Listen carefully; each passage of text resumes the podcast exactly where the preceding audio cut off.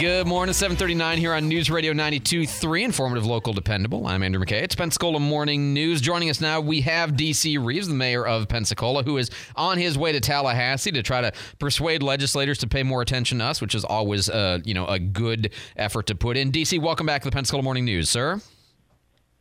Yeah, absolutely. Hello from downtown Caryville, Florida. nice, nice. So, first question you said in your press conference yesterday that you had not had a chance to drive the three mile bridge, and not that you need to to know what it's doing, but um, have you had a chance to drive it yet?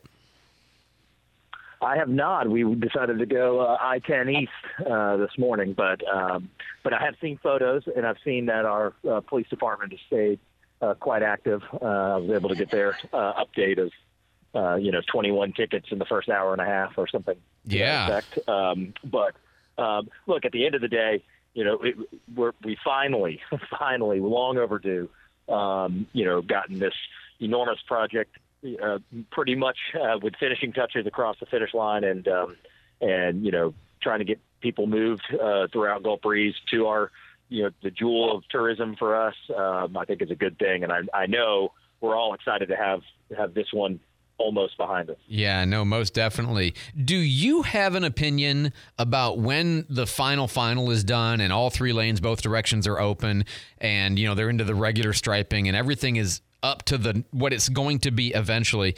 Do you have an opinion about whether keeping that 45 miles an hour uh, to the degree that you can affect that about whether 45 is the appropriate speed? Um, you know, of course, I'd rely on you know kind of our FDOT and, and our our local law enforcement, um, and uh, you know their expertise, and they've got certainly a lot more data than I, I would have. Um, you know, look, there's always that balance. You know, uh, I know we'll, they talk about this a little bit later about you know I, I use Cervantes as an example. You know, Cervantes being 35 doesn't feel right. I mean, I, I haven't seen someone drive 35 on it in a while. You know, yeah. um, it's usually a little faster because it's 12 foot wide lanes and people move uh, fast. It's our, our brains are trained with that amount of space and those amount of lanes to drive faster. That doesn't mean we should go turn Cervantes to 45, but it's a design issue more than it is a moving speed limit up and down issue. You know, and so I think uh, you know could there be an argument for it? You know, to bump up a little bit. I mean, perhaps, uh, but again, I mean, I, I would just rely on the data and the people who know that area best to know what the safest thing to do is there. And and speaking of that, you know, one of the things I wanted to talk about with you is uh, Pace. I was just driving it the other day, but Pace Boulevard um, has now gone through a restriping and uh, you know resurfacing. Uh, I mean, it looks great. Uh, the difference is, I was driving on it yesterday, and I thought, man, this feels uncomfortable. I feel uncomfortable. Like the lanes are too narrow, and it felt like you know the uh, the the the span of the bridge that was up for a while when we were driving there. I mean, those lanes feel very tight because they are tight compared to what you're used to, and uh, still people speed. But I had that kind of you know you, you hunch in your shoulders and feel like you're going to run into the walls kind of feel, even though it's still wide open. I felt like going slower, and then it dawned on me because you know I know originally the plan had been to do something like Cervantes along pace. I'm like, oh God, not again.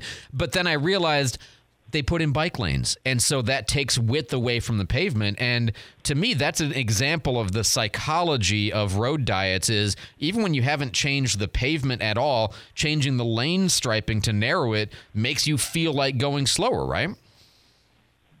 Absolutely, and and I would say the best deterrent of speed we there's a misnomer that speed bumps, that changing the speed limit are, you know, look, if we went to Cervantes, let's use the same example. If we went to Cervantes and turned it to 25, do you think people would start driving 25? I mean, our, our brains are not trained to be in a 12 foot wide lane, which I just got off the interstate, and those are 12 foot wide lanes. Our brain tells us we can move here. You know, we can go a little bit faster because we've got the room. People can fly by us. That's okay because I'm not feeling uncomfortable. Uh, but the example I always give is going north on Ninth Avenue, where the McDonald's and Krispy Kreme are, where the, that turn lane was jammed in to go westbound on Cervantes. Well, for a second there, when that lane's real narrow, you don't see a lot of people going 55 miles an hour through that. And and so um, anyone will tell you that that are experts in this field that uh, there is no better deterrent of speeding and and some of the negative impacts of speeding more than than narrowing the lane. So people hear road diet sometimes, and they mean oh, we're not going to be able to move as much traffic through. That's not true. Right. Uh, road diet isn't always to go from two lane to one. A lot of times it's really just to narrow it and just tell tell the driver, hey, you can't move as quickly uh, as you used to be able to move through here. And and and look, I, not to, to go back in the conversation, but you know, I think when it comes to Three Mile Bridge, if FDOT's serious about this 45 miles an hour, they striped the lanes wrong.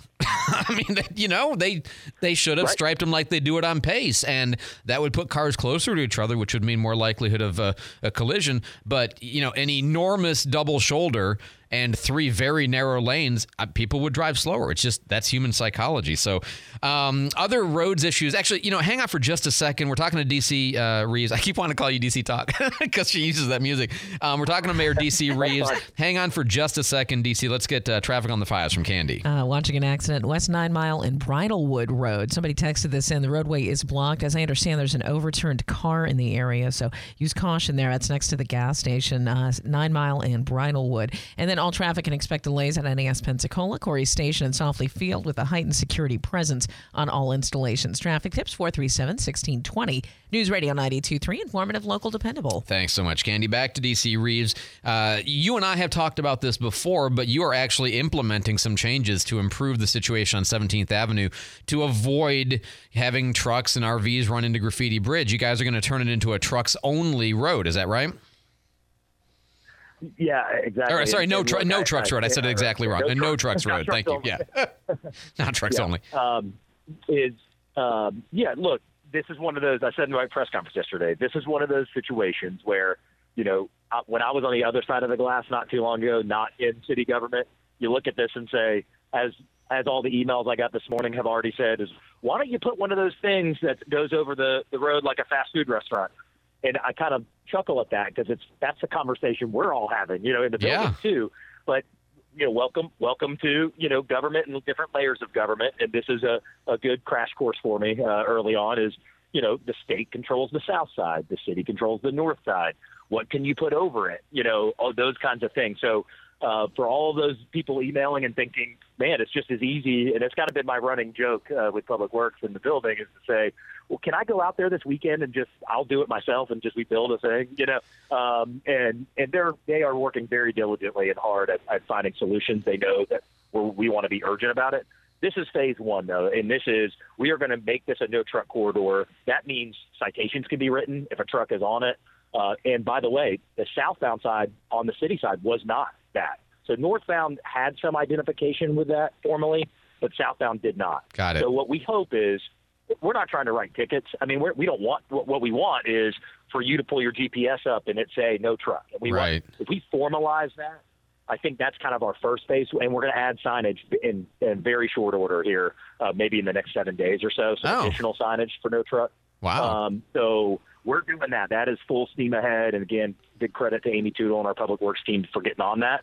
And then the second phase, that doesn't mean we're going to stop there. We are looking for something physical that you could, you know, whether it's chimes, whether it's the thing that you see when you go under the McDonald's drive-through, whatever the case may be, we are continuing to work on kind of a physical approach as well. Uh, to help mitigate any of the issues that we see uh, at at the trestle. And look, the trestle when it gets hit, I mean, there's there's a lot of things that have to happen. You know, you know, protocols with with the train, or, you know, with CSX and others. Uh, I mean, there's a lot of complexity, not just the traffic jam that that happen uh, when someone hits it. So you know, it's best for all of us, you know, to get to try to have to mitigate this as much as possible. Absolutely, and I know, you know, as you said yesterday, we all sort of there's a part of us that likes to enjoy the awfulness of it and the humor of it, but there really is a major cost to the people who have it happen to their truck. We'd like to prevent that just out of kindness to them. And, you know, certainly the question of, you know, obviously the, you know, the bridge is 493 and 0 so far, but, you know, there could come a time where it becomes right. 493 and 1 and we don't want the one, right? That one is a big problem for, for us if it happens. Uh, so, yeah. Uh, one note, by the way, just as a, I tell you this as an FYI, okay? Um, we sometimes go to the um, we go to Bayview to the dog park because it's a really good dog park facility. Um, I will tell you that the word on whether people are not allowed to smoke in the parks is not exactly disseminated. and I'm not out there. I, I, was not in favor of this ordinance to begin with. Um, I'm certainly not going to be telling people what they can do in a park. I'm, I'm just uh, uh alerting you as mayor that implementation and dissemination of that uh, knowledge has not quite happened. Is that you, you, get where I'm coming from? Sure, and I'll, I'll, what I'll do is I'll just get you a, a, pad, a, cite, a citation pad for us. I don't there. want it. I will not do it. And if you ask me to put up a signs, I'm I'm not going to. Um, so we we always like to uh, end on a, a little bit of a lightning round. Ask DC some uh, you know quick fire questions. Have a little bit of fun with them. Uh, so here goes. Uh, and some of these wind up being like there are frivolous topics that we have had recently. Yesterday was was uh, Valentine's Day. Did you do anything special? Uh, four years in a row now. Uh, you know, Caroline, my eight-year-old, my Valentine, we go to Waffle House. Uh, so we went to the Waffle House on Brent Lane. Um, so yeah, we, we that's our tradition. She asked, told me when she was four. I asked where she wanted to go for Valentine's Day, and that's what she said. So Oh, uh, I love that. alive. That's really cool. Do you do you have a favorite movie romantic scene? Anything pop to mind as your favorite romantic movie scene? Oh man, I, you know I watch too much football. You know, I, I, uh, people, I haven't seen Star Wars. I haven't seen Indiana Jones. I haven't seen The Godfather. You know, I've watched Okay, too much all right. football. Uh, you know, to take up all my movie, my, my popular movie time. So. Okay, so the, so the romantic scene for you is when the guys are slapping each other's butts, high fiving, and dumping Gatorade on the coach. That's the romance for you. I said it better myself. It's exactly what it is. That sounds truly like a sports reporter. And since you watch football, did you watch the Super Bowl? If so, what was your favorite commercial? Um, yes, I've, yes, of course, watched the Super Bowl. But um, you know what? I just love because everybody did what I did. That Tubi commercial that made it look like somebody sat on the remote. Yep, yep. Um, I don't know if you saw You checked the know, remote? where everybody, including me, like freaked out about who was who sat on the remote. So I'm not saying for its artistic content, but just for its reaction, that was my favorite. it Just understood. You know, it, uh, it got psychology and got you to react, which is you know the goal of an ad. Take action, right? DC Reeves is the uh, mayor of Pensacola on his way to Tallahassee this morning to work with some of the legislators. Mayor, thanks so much as always for the time. We'll talk to you again next week. all right. Thanks, guys. Appreciate it.